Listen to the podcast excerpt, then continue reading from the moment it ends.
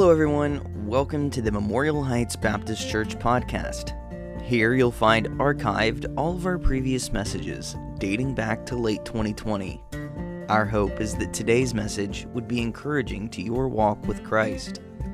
We also want to thank you for spending time listening today and encourage you to share these messages with a friend so they too might hear the Word of God. But for now, grab your Bible, open your ears, and let's get to it. Amen. Amen. Thank you, Chuck. Turn with me to Titus chapter 2. Titus chapter 2.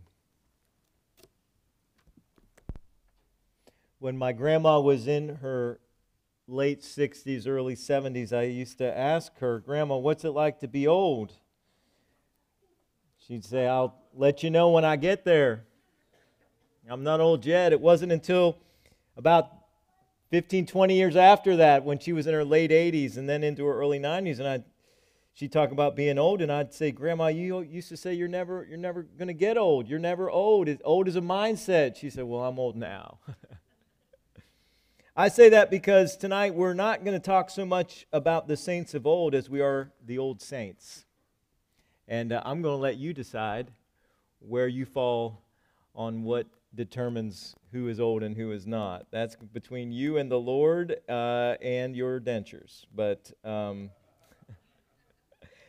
I asked the deacons right before we came out, I said, Do you guys know any good uh, jokes about being a senior? And I said, Well, Scott, you work with seniors. You, you must know some good jokes. And he said, Does it have to be a joke? and then Elmer said, Being a senior is no joke. It is no joke.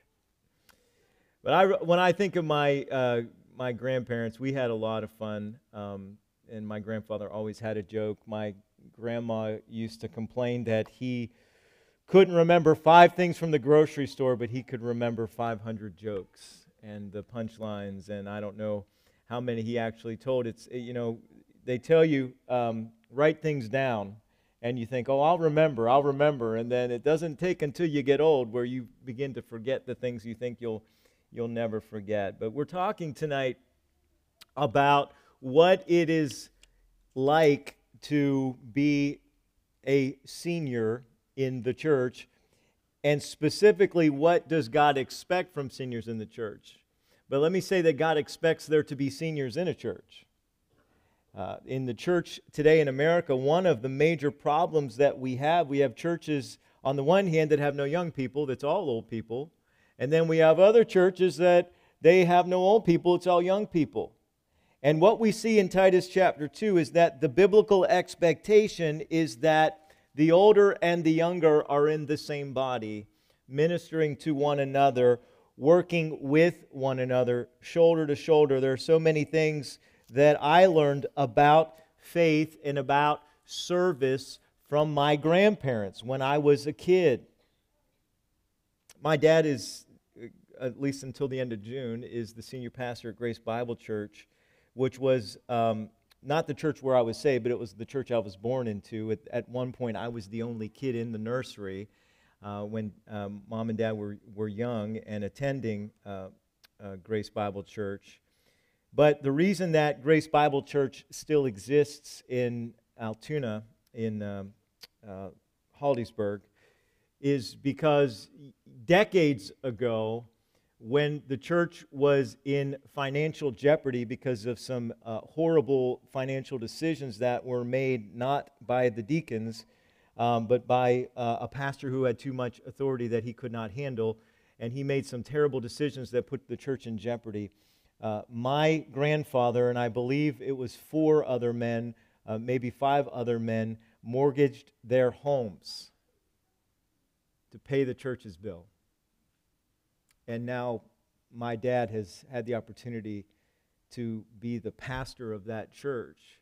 And it's uh, a way that God has blessed uh, the sacrifice that my grandparents made, right? Because that wasn't just that wasn't just my grandfather who was who was uh, um, risking the mortgage.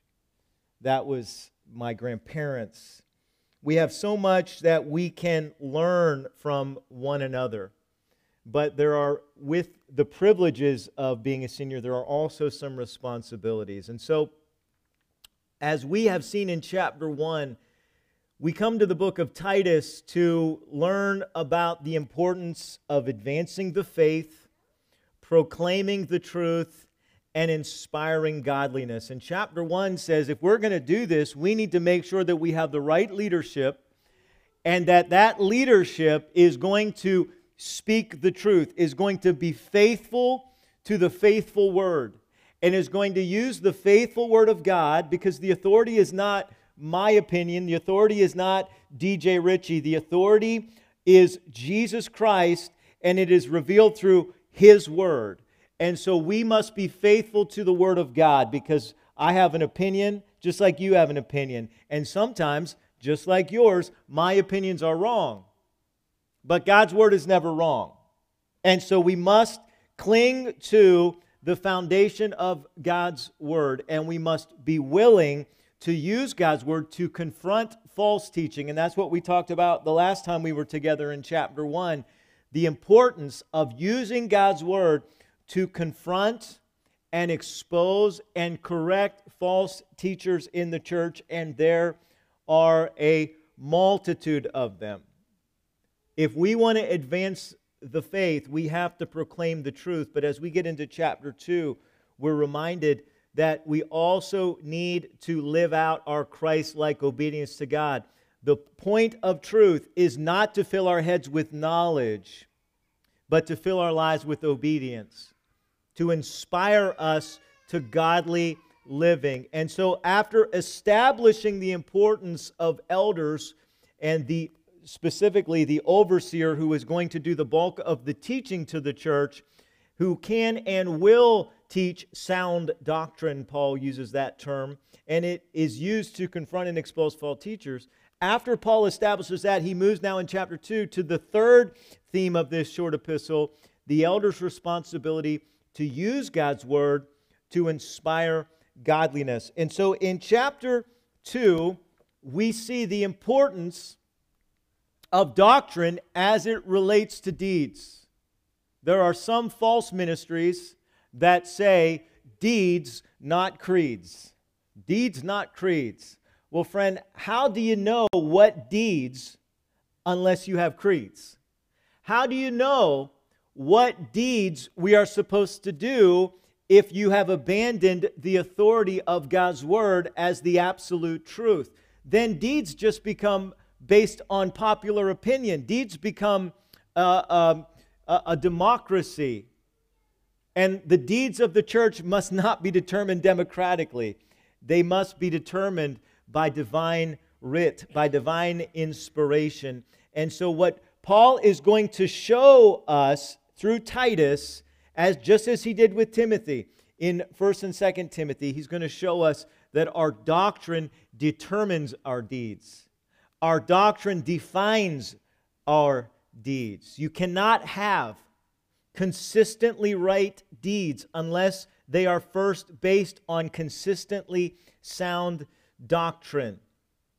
If you leave port in a ship heading across the ocean and your bearings are off by just a fraction of a degree, you will not end up anywhere close to the destination intended for you.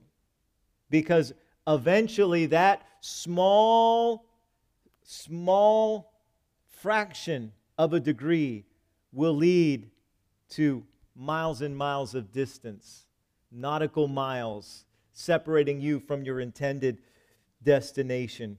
But definitive doctrine will determine right deeds. It will drive us to right deeds. And so, sound doctrine, as Paul says, must be declared and defended with clarity, with consistency, with intentionality. And the reason for that is because you're a sinner and I'm a sinner. And we need to have our sin nature confronted by God's truth and God's reality on a consistent, yes, daily basis. And so we have to take God's word and use it to confront truth because, as Paul says in Romans 1, men by nature suppress the truth in ungodliness. Jesus said in John chapter 3, when he spoke to Nicodemus, he said, God so loved the world that he gave his only begotten Son, that whosoever believeth in him should not perish, but have everlasting life. For God sent not his Son into the world to condemn the world, but that, the, that the world through him might be saved. Well, then why isn't everybody saved, Jesus? Because he that believes, he that believes is not condemned. But he that believeth not is condemned already. Why? Because he has not believed on the name of the only begotten Son of God. This is the condemnation, Jesus said. This is the verdict. This is the judicial verdict that light has come into the world, but men love darkness rather than light because their deeds are evil. See, nobody goes to hell because of their sin. They go to hell because of unbelief. Sin is paid for. Sin is paid for. Jesus Christ has paid the sin debt of all mankind. And so Jesus said, He that believeth not is condemned. See, the debt is paid for, but if you don't accept the payment, then, the, then it rolls right back on you. If you don't accept the payment that Jesus made when he shed his blood and died on the cross for you and rose again victorious, if you don't accept him as your Savior, as the only way to be forgiven, as the only way to receive eternal life, and call upon Him to be your Savior and to save you from your sin, then that sin debt rolls back onto you. And you pay the consequences that you never needed to pay. And you have to pay the debt that Jesus had already paid for you. But he that believeth not is condemned already because he has not believed. So we need to be reminded. Even though we're believers we're still sinners. That's 1 john chapter 1 and 1 john chapter 2 we're still sinners. We still struggle with the sin nature. We have not yet seen jesus chapter 3 of 1 john and so we are not yet made like him. We still struggle with sin. But thank god we have the advocate jesus christ our high priest. But we still need to be convicted and we still need to hear the thises and the thous and the thou shalt nots. We still need to hear the thou shalt nots. And so tonight we're going to hear what Paul tells Timothy he needs to use God's word, and he starts with those who should know. Those who are, the word he uses is aged. Those who are aged in the faith. We're only going to look at the first four verses tonight, but let's read down a little bit past those four verses in chapter 2 so you see the breadth of what uh, Paul is saying here, and then we'll walk back just through the first four verses. Chapter 2, verse 1 says, But speak thou. Now, in the Greek, let me stop just for a second. In the Greek, there is a contrast, but you rather instead, unlike, that's what you would see in the Greek. If you were reading the Greek, you would see that Paul is saying, don't be like the false teachers of chapter 1, but you be different, and you, unlike the false teachers, speak thou the things which become sound doctrine, that the aged men be sober, grave, temperate, sound in faith, in charity and patience, the aged women likewise, that they be in behavior as becometh holiness, not false accusers, not given to much wine teachers of good things, that they may teach the young women to be sober, to love their husbands, to love their children, to be discreet, chaste, keepers at home, good, obedient to their own husbands, that the word of God be not blasphemed. Young men likewise exhort to be sober minded in all things, Titus, showing thyself a pattern of good works in doctrine showing uncorruptness, gravity, sincerity, sound speech that cannot be condemned, that he that is of the contrary part may be ashamed, having no evil thing to say of you.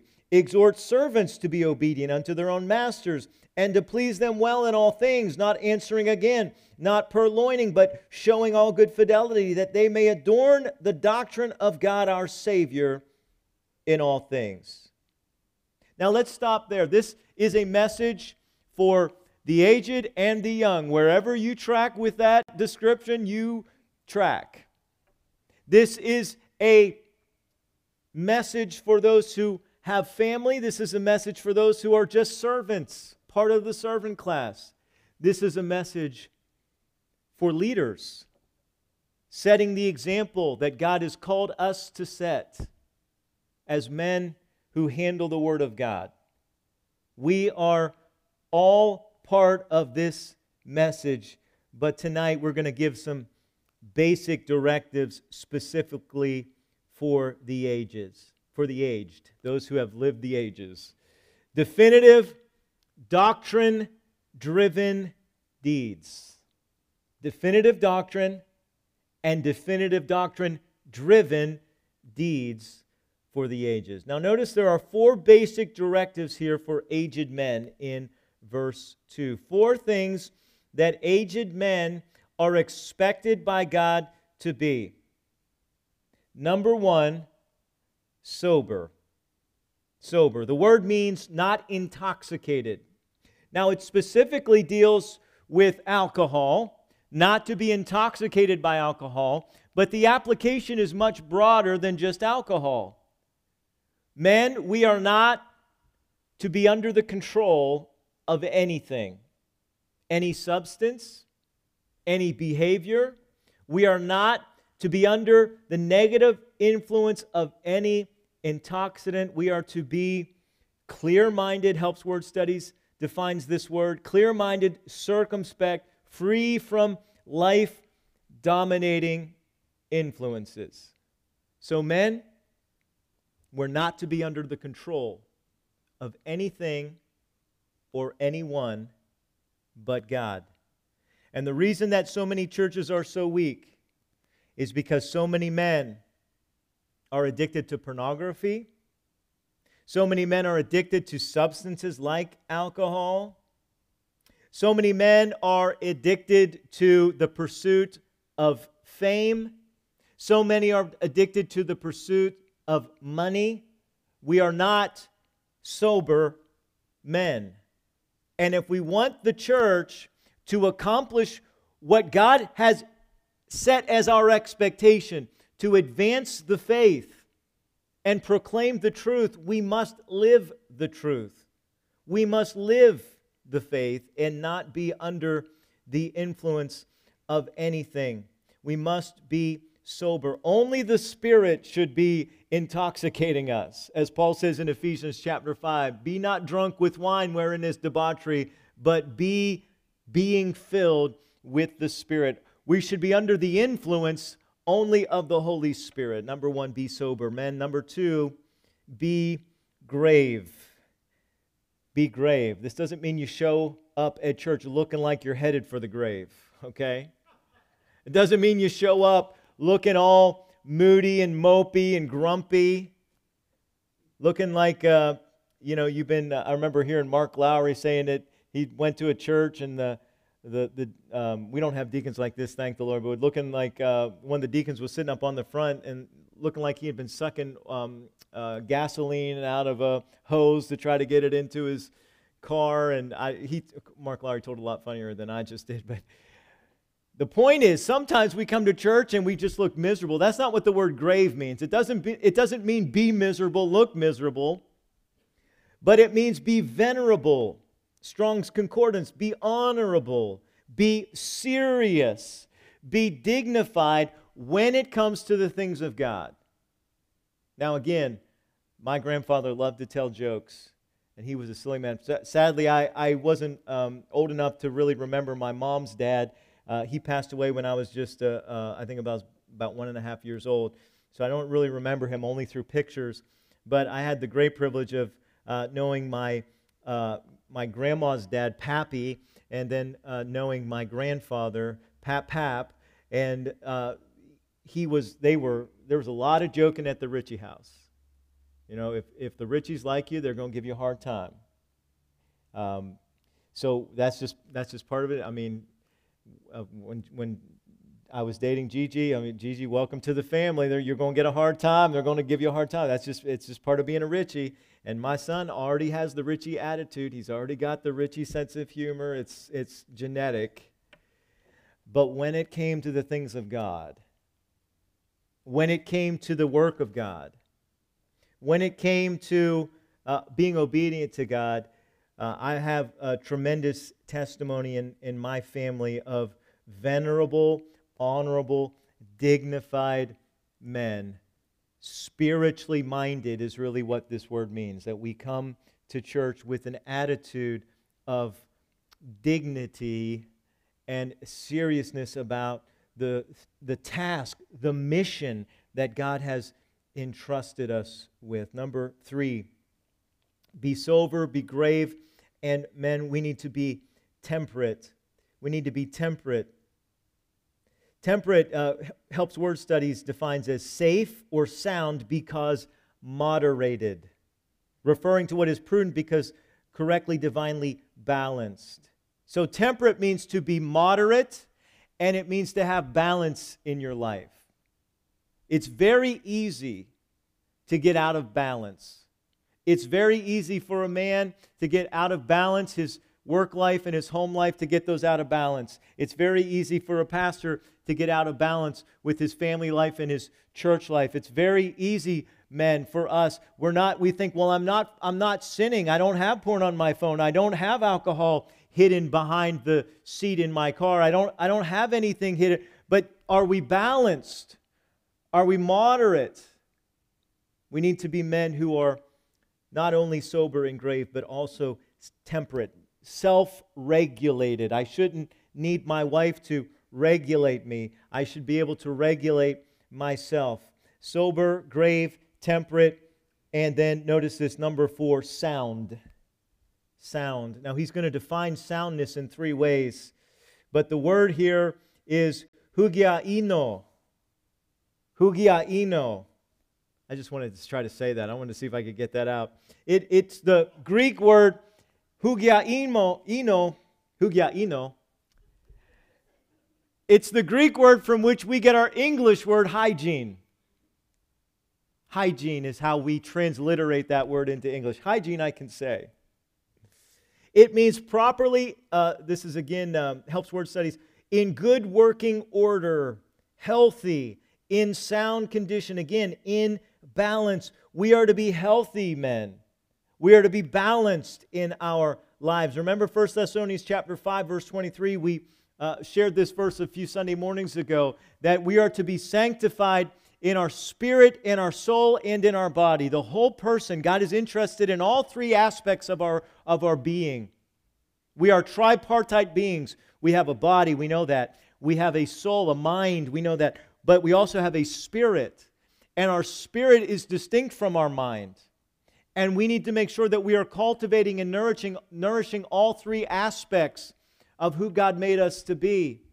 I remember hearing uh, the late Adrian Rogers at, uh, I think it was when he was at Liberty, that, I, that he, I heard him share about this that the body is the part of us that connects us to the world beneath us, the soul is what connects us to the world around us, and the spirit is what connects us to the world above us. So we live in three realms. We, we live in the realm of the body. We, live, we have physical needs. We have physical limitations. We also, though, have a mind and we have mental needs. We have emotional needs that we need to make sure we're taking care of and cultivating. And we also then have spiritual needs to grow in the grace of our Lord Jesus Christ, to grow in the grace that He's given to us. And we need to make sure that we're cultivating in all three of those areas. If I know if I don't take care of my health at all, even if I'm just all spirit, spirit, spirit, and I don't worry about my emotions and I don't worry about my body, I'm going to burn out. I'm going to burn out because I'm not just a spirit yet. You live that way, you're going to be in the spirit real fast and you're going to leave the body behind for a while.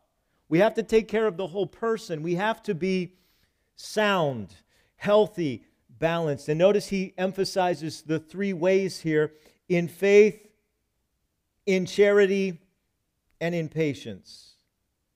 Faith, we, we understand the word faith, right? It means to be persuaded, it means to believe, and it emphasizes that we need to be men who are trusting in God and in His Word. Hebrews 11 is a model for us. Most of the people mentioned, not all of them, but most of the people mentioned in Hebrews are men. Men, we need to lead the way in faith. That doesn't mean that women aren't to be women of faith because we see Sarah listed in there. We see the mother of Moses there. We see other women who are referenced in Hebrews chapter 11. But we men are to lead the way, to lead the family, to lead the church by setting the example, by taking those steps of faith, trusting in God, trusting in His word. Number two, we are to be sound in charity. Charity is agape. It means Christ like love, sacrificial love. You want to study on that. Spend some time in 1 Corinthians chapter 13, which, by the way, is not just for weddings. 1 Corinthians chapter 7 is really for marital counseling. That's the love that, that's the, the, the passage that deals with counseling men and wives specifically as marriage. 1 Corinthians 13 applies to, to husbands and wives, but it also applies to parents and kids, and it applies to brothers and sisters in Christ. It applies to every area of our life that we're to have the Christ like agape love that is patient, that is kind, that doesn't boast of itself, that keeps no records of wrongs, that does all of those things that Paul goes into in, in detail in 1 Corinthians chapter 13. Men, we are to be men of charity. And number three, we're to be men of patience.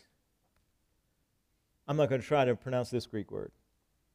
But it means to remain under, it means endurance, it means steadfastness. Now, before my I've shared this with you before. Before my back gave out, I used to lift weights. And when I was a youth pastor, I had a, a teenager in my youth group whose, whose father died uh, at work. It was a work accident, it was a, it was a complete unexpected tragedy. And I did not know how to reach Casey, I didn't know how to minister to him minister to him. And so I started to go over to his house to try to talk to him, and he wouldn't talk. He wouldn't just he would just sit there. And and so after a couple times, I would I, I went to his mom and I said, I, I, said, Sherry, does he want me to come over? Does he? Is, he said, oh, he loves it when you're here. He just doesn't right now. You know, he's just been through so much. He doesn't know how to communicate. And so I thought, what can I do that, that you know, we're guys, we don't need to talk, right? We don't need to talk. We can just, but we got to find something that we can do. And so he had, he played football and he had torn his shoulder, so he couldn't lift weights, but he had this huge weight, weight set. And, and his dad had built for him before his dad died, had built for him this, this incredible gym in their garage with, I mean, a squat rack and just all kinds of, all kinds of weight. I mean, spent probably thousands of dollars to set that up for his son. And uh, so I said, hey, can, maybe you can teach me how to, maybe you can teach me how to lift. And so uh, I actually got, I got pretty into it. I mean, I was doing the creatine and I was getting all in. I was getting pretty buff, and I was, I mean, my legs were cut, and and I was doing all. I mean, I, I was never cut up here, but I was, I was cut down. My leg, I had a pretty uh, cut legs, and I was doing the, I'd do those um, uh, leg presses, and I'd rack up about 300 pounds, and I'd do those leg presses, and I was, but I was also working on the squat rack, and I would need some I would need some support and that that was that was a lot of trusting your your spotter, right? Trusting your spotter to be there to help you. But when I see this word endurance, that's the picture. I shared this story because that's the picture that you are you are under a weight, but you're not going to let it crush you. You're going to endure it. You're going to push back against it. Now you may need a spotter. You may need some help. You may need the church to come around you and help you carry that load. That's Galatians chapter 6, where we're to help one another carry that load and help one another when that weight is coming down on us, that we have men around us. I'm so thankful Chuck has, has told me several times. He said, Listen, I'm here to help you hold, I'm like Moses, to help you hold your hands up in prayer. And when your hands are falling down, I want to, you let me know when you need help. You let me know when you need me to help you lift my up. So thankful for that. And, he, and Chuck's not the only one. We need each other to help each other. But ultimately, man, Galatians 6 says we do have to have the responsibility to bear our own load. And so we have to have patience. We have to have, but, but patience not in the sense that we're just standing around and waiting, but in the sense that we are enduring the weight and pushing back against it. I love what James says about the patience of the farmer. He says, Men, women, you need to have patience like a farmer. A farmer's patience waiting for the harvest is not to sit around and do nothing until the harvest. That's not patience of a farmer. The patience of a farmer is I'm going to work and do what I can in preparation for what I know God is going to bring. And that's the kind of patience that we men are supposed to lead the way in. By the way, this, these are things that, that, that uh, the women are supposed to have, have these characteristics as well. But men, we're emphasized here because we are to lead the way. We are to set the example for the younger men. We're to set the example for the ladies and the younger ladies. We are to set the example and lead the way. We must be sober, grave, temperate, sound in faith, sound in charity, sound in patience. Now, enough beating up myself and the other guys. Let's talk for a few moments about the ladies. Four basic directives for aged women. Number one, in verse 3, Paul says, Titus, you need to tell the older ladies to be in behavior as becoming as becometh holiness. Be in behavior as becometh holiness.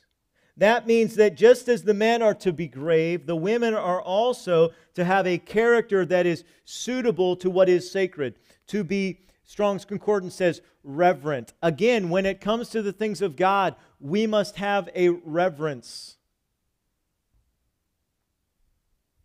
The praying grandma, the praying mom, the praying aunt, the praying sister, the praying daughter. Get out of the way when mama starts praying. Get out of the way. You see, you guys have seen War Room, right? We need to have some, we need to have some women prayer warriors. And I know that we do. I know that we do, but we always need more. And I remember when I was the assistant pastor at Penwood Bible Church, and uh, Pastor Floyd Reinhardt was the senior pastor there. I had the great privilege of working with him for the first six years that I was there, uh, six out of seven years that I was there. And I remember towards the end, right before he got ready to retire, we just had a number of deaths, specifically of some of the ladies in our church who were older, who were prayer warriors. And I can remember uh, after the third or fourth one over about a two year period, maybe it was even shorter period than that. I don't remember. It just seemed, you know, sometimes those funerals come in threes, and it was just, I just remember it was a very difficult season. And I can remember Floyd sharing with me, he said, I feel the loss of the prayer warriors. I feel their loss. I feel they're missing. There's prayer. I, I can feel it in my spirit that there are not the same prayer warriors that are lifting me up and lifting up our church as there were two and three years ago. Ladies, you can lead the way in behavior as becometh holiness. Number two, though, if you're going to do that, you need to make sure that you are not false accusers. That you are not false accusers. Now, I know guys can talk too, because I am one. And I know we can say some things but the strength of a woman can also be her weakness. And that is the women tend to be more relational in their communication. Guys, we can get together and not really talk that much, not really say that much if we're doing something. You can have two guys go out fishing together, they may not say much at all for a couple hours. You can have guys on the golf course and not say much at all that's really of any importance. That's really of any importance. Now, sometimes you get into those life conversations, as we should, but guys, we have to tend to usually, we have to tend to work on the serious talk. Women are good at that. Women are naturally more relational and communicative, but the weakness there and the danger there is that we can talk too much. And we can say things out of anger and out of emotion about people and make speculation turn into accusation. And we need to be careful, ladies, that when we are talking, that we are not being false accusers. Do you know what the Greek word here is? It's diabolos. Diabolos. Say so that sounds like diablo. Yes, that's the Greek word for devil. That's what the word devil means. It means false accuser. Your adversary, the devil.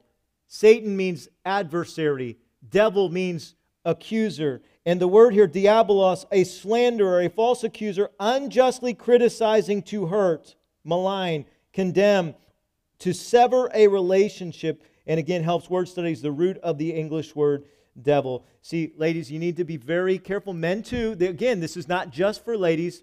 But the point of emphasis is for the ladies, the aged ladies, that in all of that conversation and all of that relation, and when you are expressing your emotion, you need to be very careful that you are guarded in not making accusations and, and, and uh, uh, hurt and frustration turning into criticism and accusation. And that is the path of Diablo. That is the path of the devil. And God help us when we are more like the devil than we are like Jesus to one another in the church. Be in behavior as becometh holiness, not false accusers. Again, number three, same warning to women, not given to much wine. The Greek include now th- there's a Greek word here that didn't get translated for whatever reason, and it's the word uh, that means enslaved.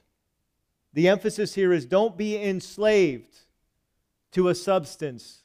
Don't be enslaved to alcohol. The same warning that's given to the older men now given to the older women. And then here stated in the positive number 4, teachers of good things that they may teach the young women.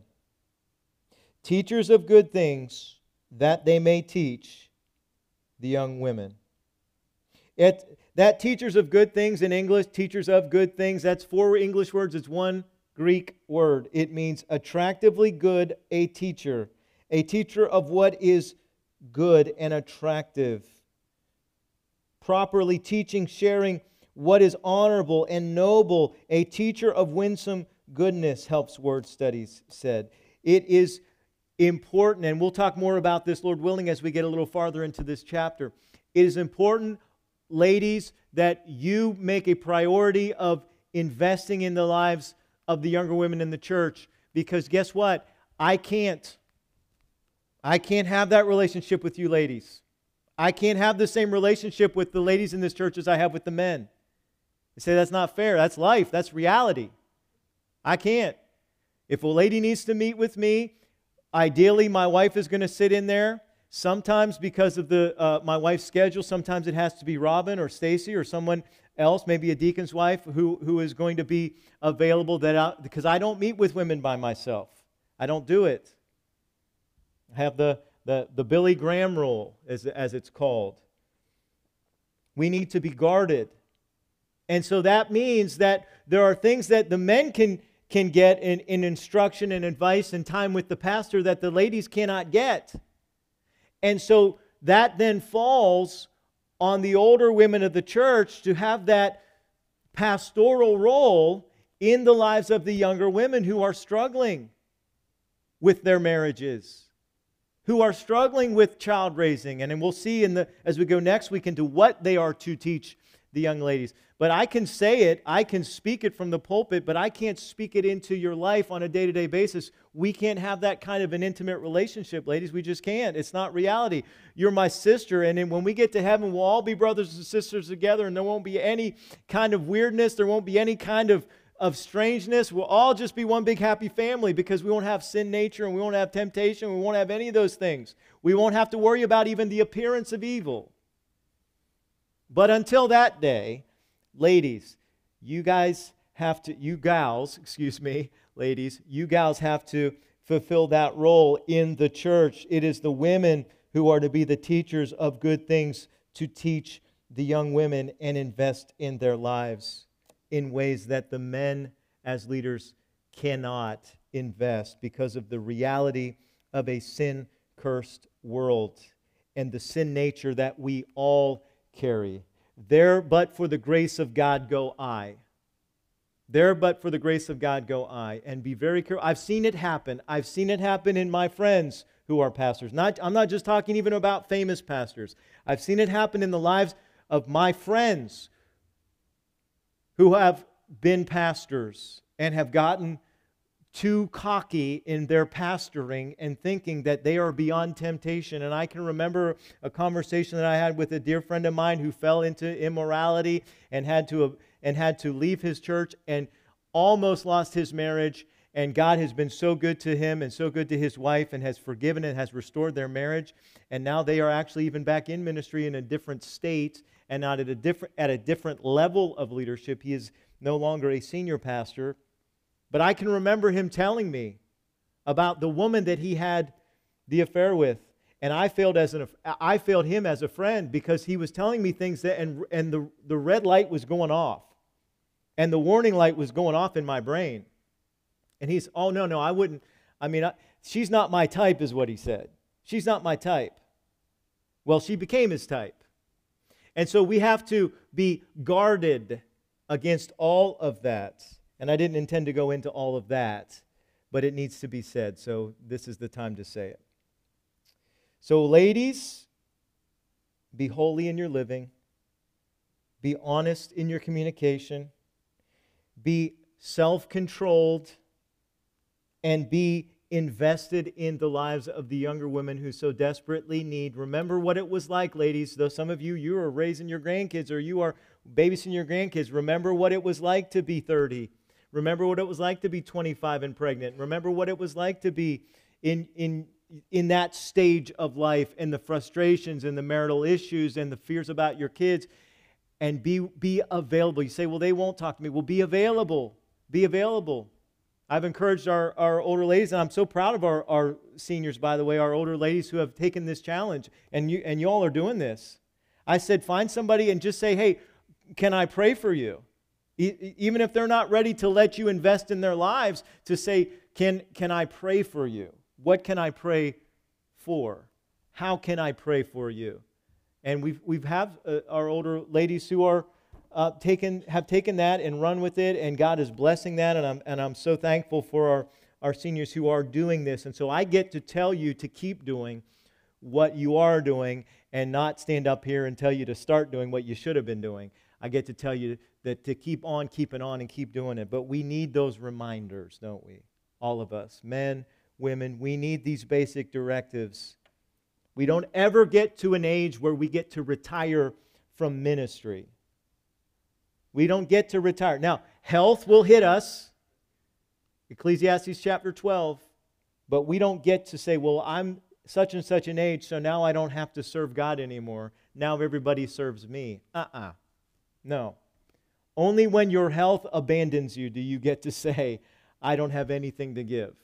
But until, until your health abandons you, God wants you to be the hands and feet of Jesus to be the prayer warriors of the church, to be the examples to those of us who are younger. And I'm shifting from the younger to the older now as I look at 50 years of age here and, and counting the weeks. And we're down to weeks now before I turn 50. But I'm still going to see myself as a, I'm going to be like my grandma. I'll tell you when I get old, I'll tell you. But I'm not old yet. Old is a state of mind. But so is being aged. I'm not asking you to be old, but I'm asking you to be aged in your faith and to see yourself as the example that God wants you to be. And so as in closing, as I told you guys on Wednesday night, you really can teach an old dog new tricks. So maybe for some of us, it's time to learn some of these new tricks to be obedient to what God has called us to be. Let's pray. God, we Thank you for your uh, mercy, for your grace. God, I thank you for the faithful uh, seniors in our church, God, who have set a godly example and continue to serve and continue to work for you. And so, God, we pray your strength for all of us. But, God, as we look at these uh, directives tonight, God, may we, uh, by your Spirit, see areas where we can grow and improve, areas that need to be shored up so that we don't fall behind in those areas, God, so that we can, God, inspire godliness in others as we live in anticipation of your any moment return. We love and thank you. We ask this in Jesus' name. Amen. We're not going to have an invitation tonight, but I would just uh, uh, ask you if you have a need. I'll be around here at the end of the service for any, any prayer you might need or any, uh, any support you might need. But uh, God bless you, and Lord willing, we'll see you on Wednesday night. You are dismissed. That's all for today. I hope this has made a positive impact in your relationship with Jesus. If you've never accepted Christ as your Savior and you'd like to know how, give one of our pastors a call at 301 724 5876. We would love nothing more than to share the good news with you. If you've never joined us in person, we have services multiple times throughout the week that we would love to see you at. They are Sunday morning Bible study at 9:15 a.m., Sunday morning service at 10:30 a.m., Sunday evening service at 6:30 p.m., and Wednesdays at 6:30 p.m. We also have opportunities for our students to gather. Youth group for grades 6 through 12 meets at 6 o'clock p.m. on Sundays, and our AWANA program for 6th grade and under meets at 6:15 p.m. on Wednesdays. Again, we thank you for joining us today, and we hope to see you soon. But until next time, stay faithful.